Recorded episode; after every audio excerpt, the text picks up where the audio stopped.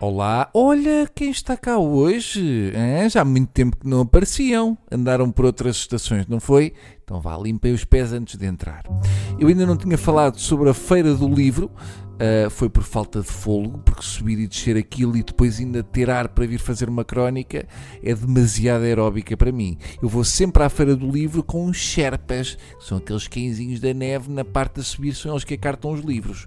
Há todo um ritual nesta coisa da Feira do Livro de Lisboa. Por exemplo, eu levo sempre uma peixeira comigo, que é para ver se o livro do dia é mesmo do dia. Convém ter alguém que olhe para a badana e veja se está com aquele olhar fresco.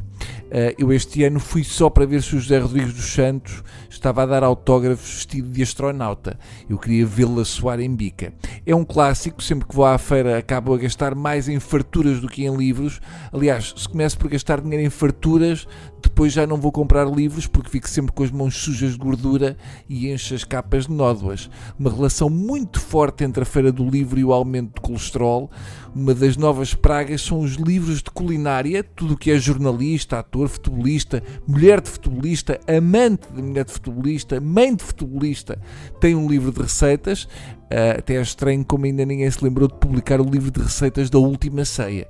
Deviam ser coisas levezinhas, não dá para ser crucificado de barriga cheia. Deve ser um bocado como quando se vai fazer análises.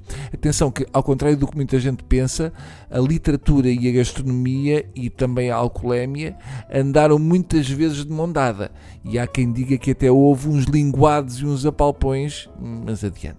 Quem não se lembra dos scones com geleia, dos livros dos cinco ou as belas refeições das aventuras de Hannibal Lecter? Hum? O que seria do banquete de Platão se cortassem a parte da comida? Hã? Seria o jejum de Platão e o Essa de Queiroz? O que seria dele sem as descrições do comer e do boer? Hum? O pesquisador A.C. Matos, outro grande maluco que organizou o dicionário de Essa de Queiroz, contabilizou 2.650 itens culinários diferentes citados em livros. Clássicos como os Maias e Primo Basílio chegaram a apresentar descrições de refeições de cerca de 26 páginas, de tal modo que se for a uma livraria comprar os maias, há quem pergunte: então, mas diga-me, é para embrulhar ou é para comer já?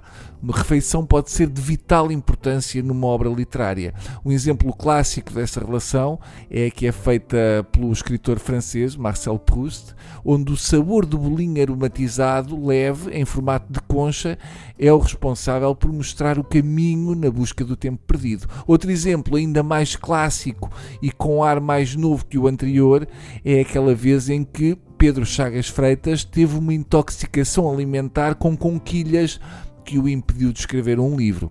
Terminamos assim em alegre cavaqueira. Lembrem-se que o Bruno está sempre com vocês, excepto quando forem ao proctologista.